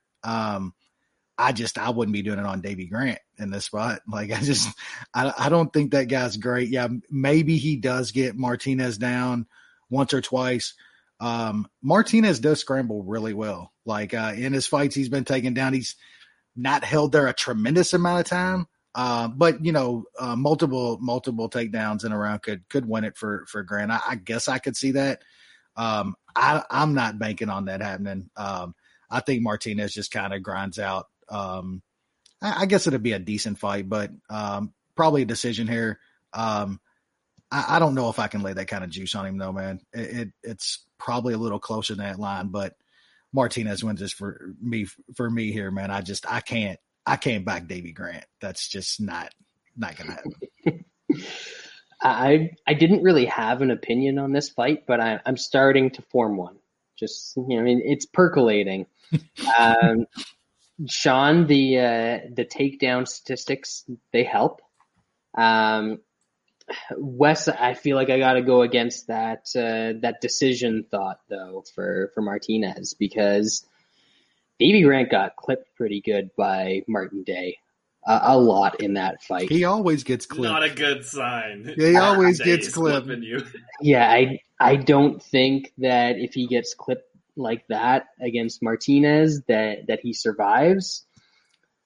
But on the other hand, that takedown defense is pretty rough, and Grant is probably the bigger submission threat. So maybe we take a little poke at Grant by sub at plus 1290. It's a massive number. Maybe we take that poke, but I think the better one could be under 2.5 is plus 155 right now. Doesn't go is plus 120, and I as much as I would like to side with Sean and think that the underdog's got a shot here, I think it's more likely that there's some big physical speed, power advantages for Martinez. Davey Grant is extremely hittable, and starting to not wear it quite as well. So I think Martinez could get him out of there. So I might look at that under 2.5 in this one, but Martinez should win. I don't completely trust him. That Bishop Auckland, England wrestling, baby. Oh, that's right. Elite. All right. Moving up to the featherweight division. The rest of the card is, a little mooky in the co-main event, but not too bad. We've got Dan Edge I don't know. You guys correct me. Edge. Brad's right. Brad's right. If you want me to pronounce your name with two syllables, you got to give me more than three letters. Come on, man. What are you doing here? He's taking on the newfiest newfie that has ever newfed, Gavin Tucker. Sean, how do you feel about our friends that are like half Scottish, half Irish, and it's like another world. That's Canada's Kentucky right there. Is it for real? Where's that in Halifax? A whole different other language that we don't even. We need a translator. I can understand people from Halifax. I cannot understand people from Newfoundland. Yeah, it's a different world out there. I'm gonna probably end up losing a bunch of money fading Gavin Tucker. Yeah, you are. He really surprised me against Billy Quarantillo. I guess I was just a bit too high on Billy Q. Those takedowns were a big deal in that fight. I don't know if he's going to have as much success against Dan Ige.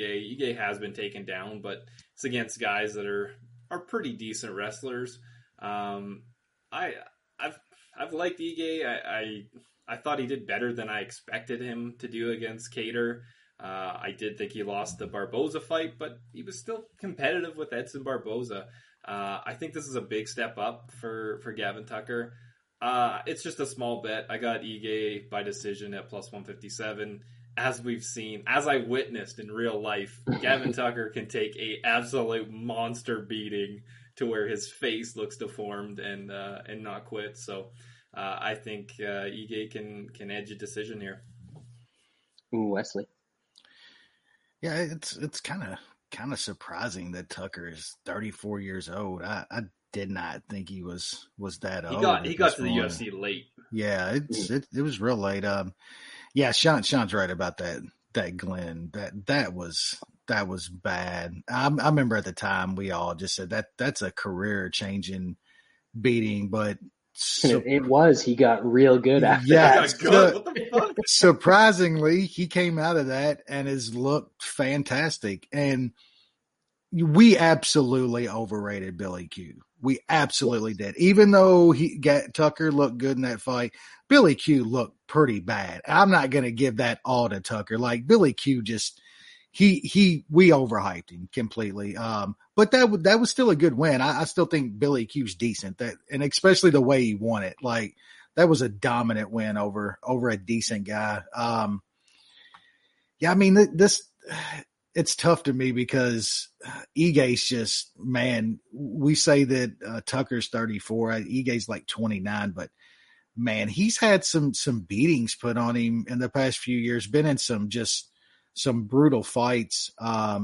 Absolutely lost to Barboza. That's one of the worst decisions for me personally ever. Like not the money I lost on that, and just I didn't think that fight was really close.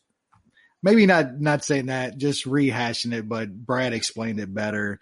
If you're scoring one of those rounds for Barboza, you were scoring both of those rounds for Barboza, and the one where he got the takedown, and it was horrible. But I see pass for Tucker here, man. Like Ige's got decent takedown defense, but I think that Tucker could get in and bully on him and make this a grindy fight, and maybe sneak in a trip or something like that.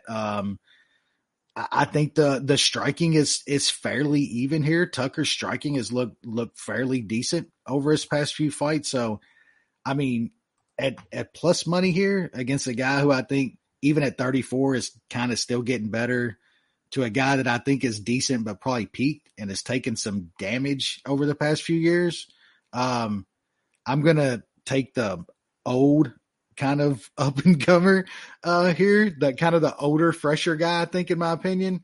And mainly because, I think the line's a little bit off here. So it's just a small shot. I do think it's a close fight. And I think a lot of Ige, like Sean said, I've bet on him quite a bit. And he's been a very consistent fighter over the years. You know what you're getting out of him.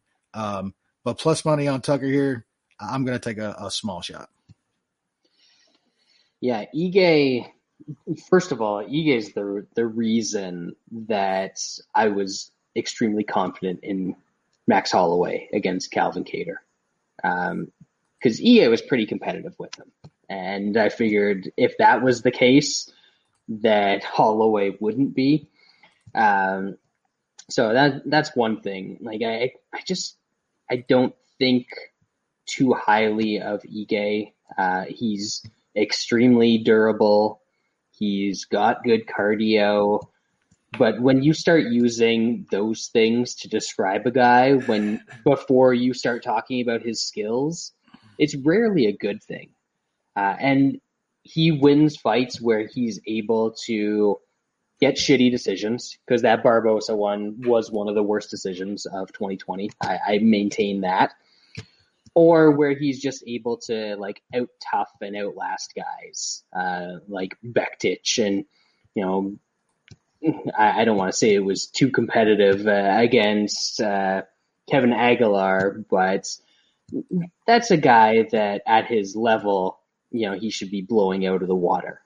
And he didn't. He had the one knockdown, but it was a relatively competitive fight outside of that round. So when I look at this fight, I see a guy in Tucker that I don't think Ige's able to bully. I think if he tries that, he's probably going to end up on his back. And if this turns into a patient sort of kickboxing match, I actually think that Tucker is a little bit more technical than Ige.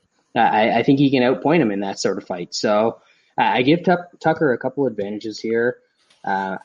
And then I check out the line, and, he's more than plus 130, creeping up to plus 140 at Bet Online. So I think I'm going to end up on Tucker here. I haven't bet him yet.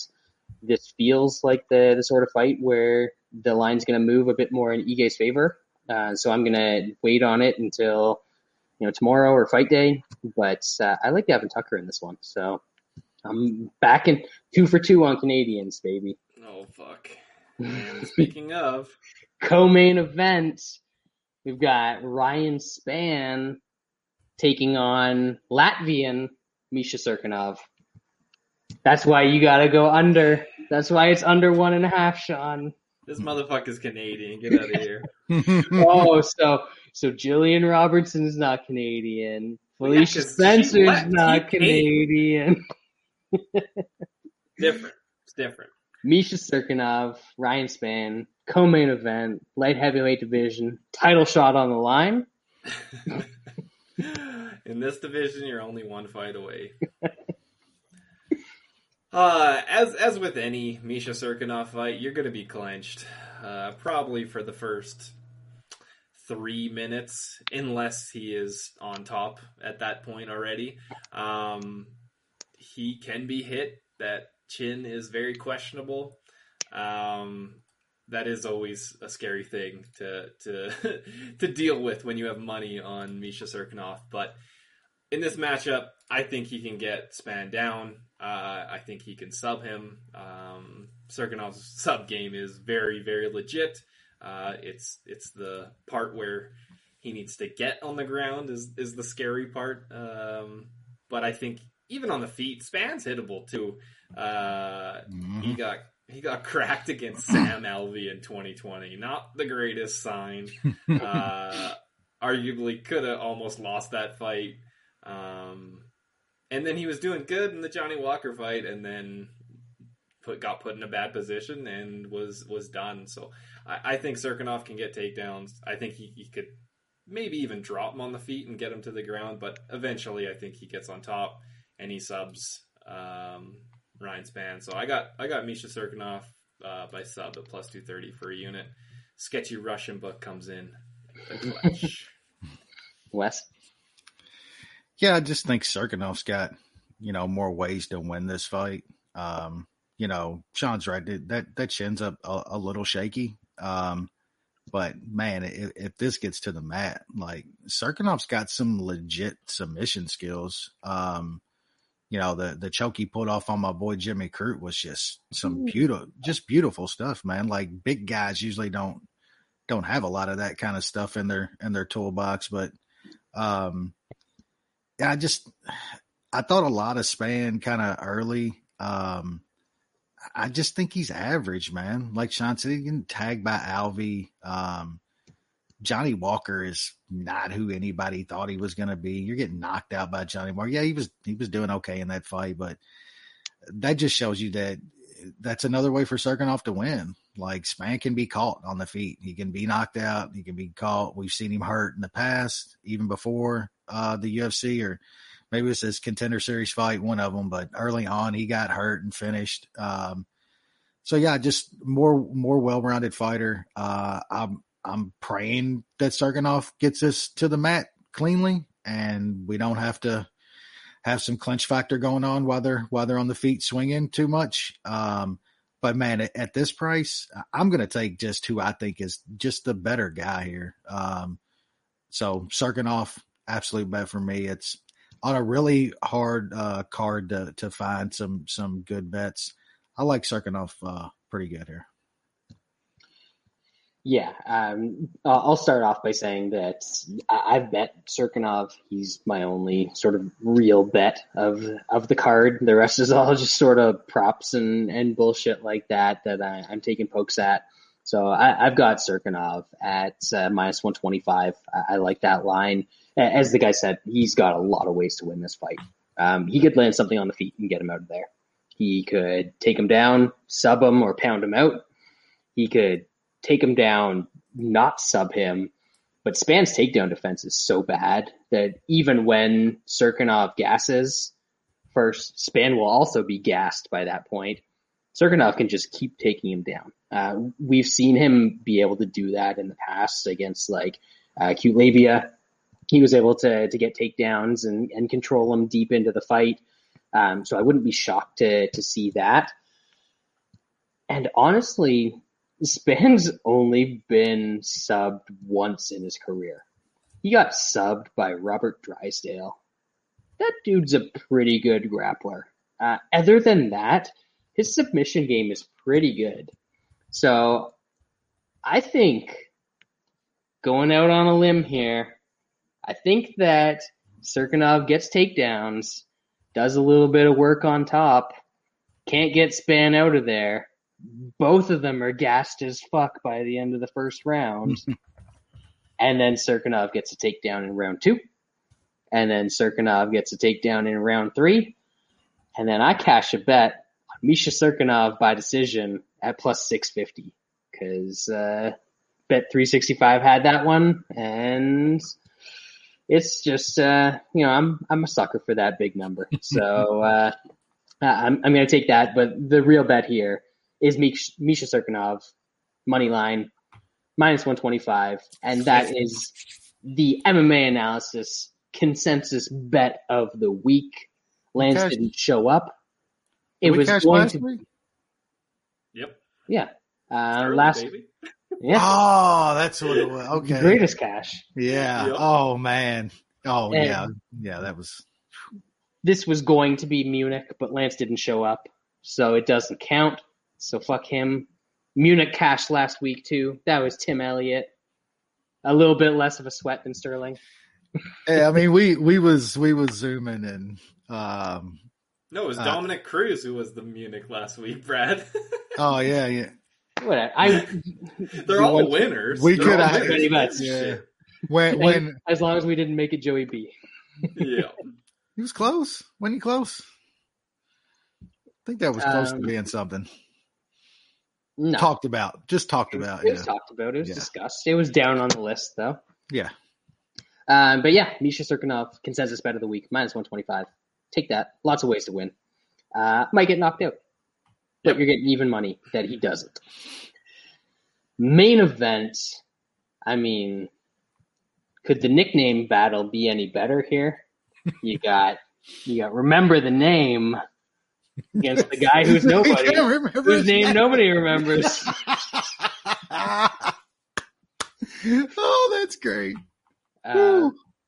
Leon Edwards is He's returning from another planet, or I don't know where this guy's been, but he's fighting. He's not fighting the greatest of all time. Exactly. COVID lung, apparently. You got to wonder if the motivation is there when you're not facing, a top flight guy like Hazrat. How can you be the greatest ever when you can't even beat COVID, motherfucker? Like, get out of here. Leon Edwards, Bilal Muhammad. Sean, what's going on here?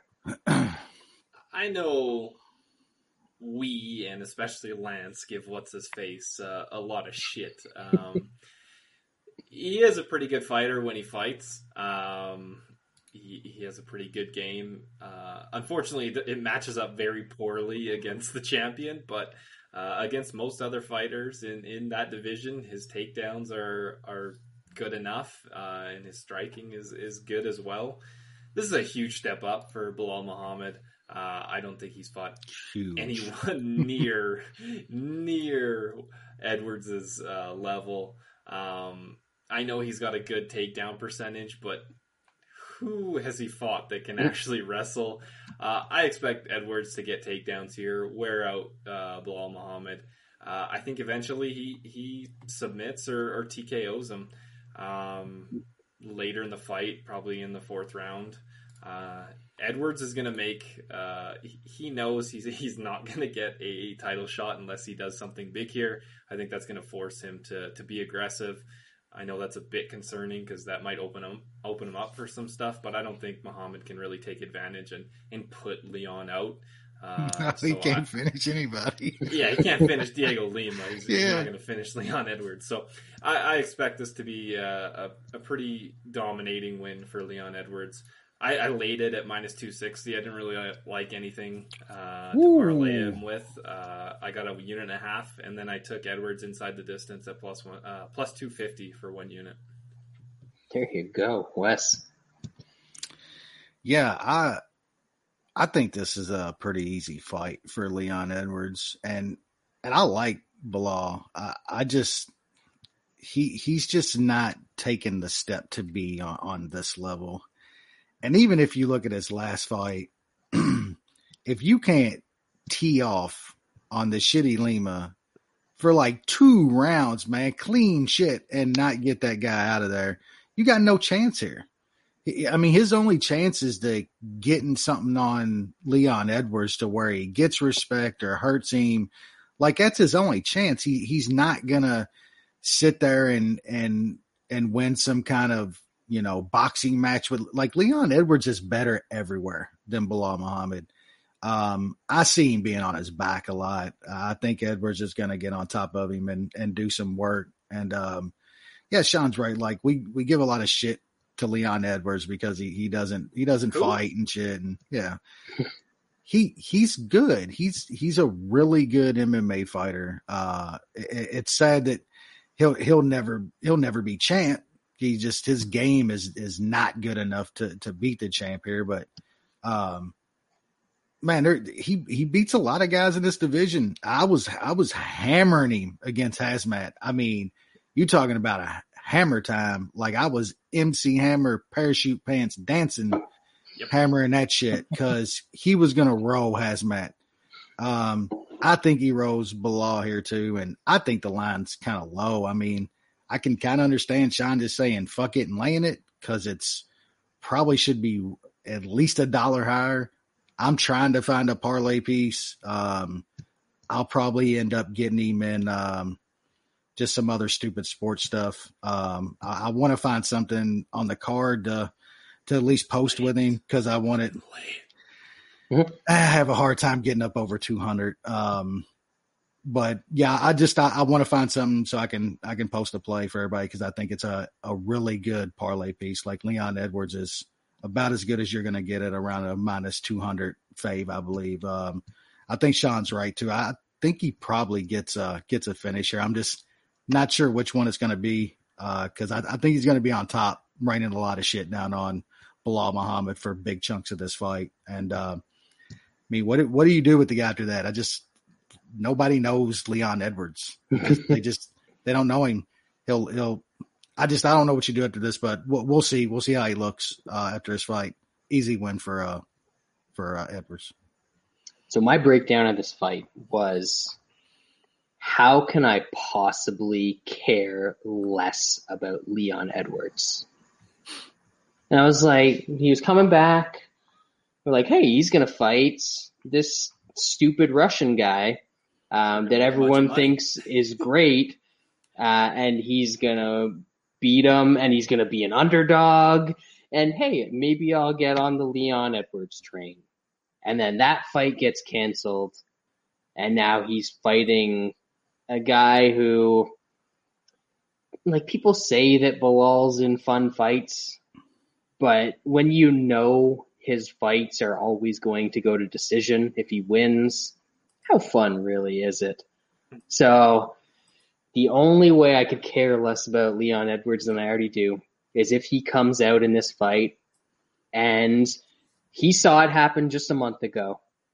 Diego Lima was just chopping Bilal down with the calf kicks, baby. Oh, the nasty. Yeah, he was. That's right. Yeah, he was. He had him all fucked up. I forgot about that. So you got whoever was on commentary that night talking about how, I think it might have been Rogan because it was a pay-per-view.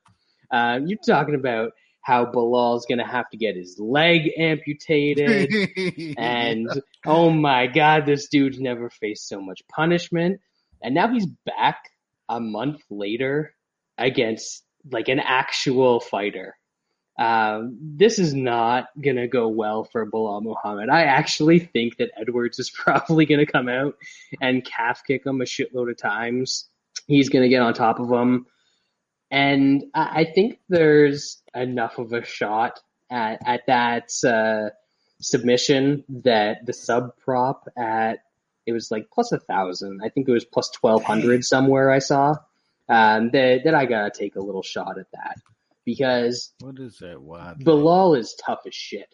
I don't think that Leon's going to get him out of there with strikes because he doesn't have a ton of power, but this is a huge physical mismatch. And I know that people are trying to say that if it stays on the feet, it's going to be competitive. I don't really think it's going to be that close. No. And I don't think it's going to be on the feet all that often because Edwards can, for a British dude, he can wrestle a little bit. He's going to get a lot of top control. I think he's going to do some damage. He's going to control Bilal. And, man, the amount of stuff Bilal went through last month against Diego Lima, and now he's turning around and fighting an actual dude, unless Edwards is, completely out of shape or something like that from not fighting in so long, which I don't think he is. Because he's had training camps and then fights have just kept falling out. I think Edwards rolls here. I really don't hate that Sean just laid it.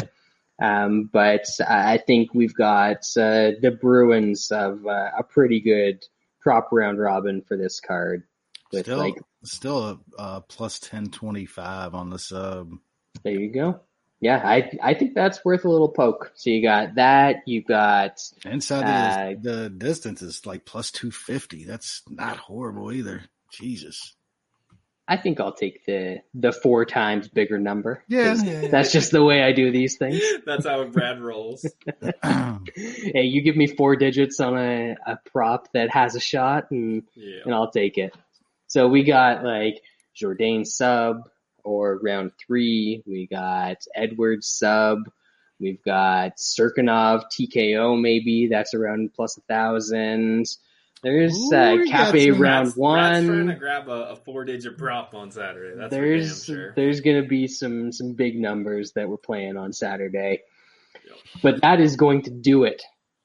Way too long breaking down this card, although we only took about an hour actually breaking down this card. Most of it was talking about last week's shit show. But it was a good time. We'll be back next week to What do we got coming up next week? Is it good? Brunson, is it Holland. It's been a hit and miss. Yeah. Couple Brunson decent versus fights. Holland. Brunson and Holland. And you're giving me Derek Brunson at +150. That go ahead and write that down. I'm betting Derek Brunson as an underdog. Yes. I swear there was a time, Wes, when you said you'd never bet that guy again. Derek Brunson is not the same fighter that he was when he was running around the cage doing a Todd Duffy. That's he's a little bit Whitaker. He's a little bit different guy. I'm more interested in the return of old Gregor. I got to see how this guy looks. After he got flatlined. Coming back off of one of the Bernie Sanders bitch. Oh shit, we got the dude that wins like once every 3 years and it hasn't lost in Leo Santos is +170. Yep. Yep. He's back, baby. You know what? Just a quick look at this card. I don't hate it from a betting perspective. There's some spots. Yep. This week is pretty rough. Next week, I think we'll have a little bit of fun talking about this one. Happy birthday to Lance, even though he didn't show up. You know, I guess we can allow that on a birthday. But to the cottage. Yeah, that's right. the Tennessee cottage. We'll be back next week to break down Brunson Holland. Until then, enjoy the fights, folks.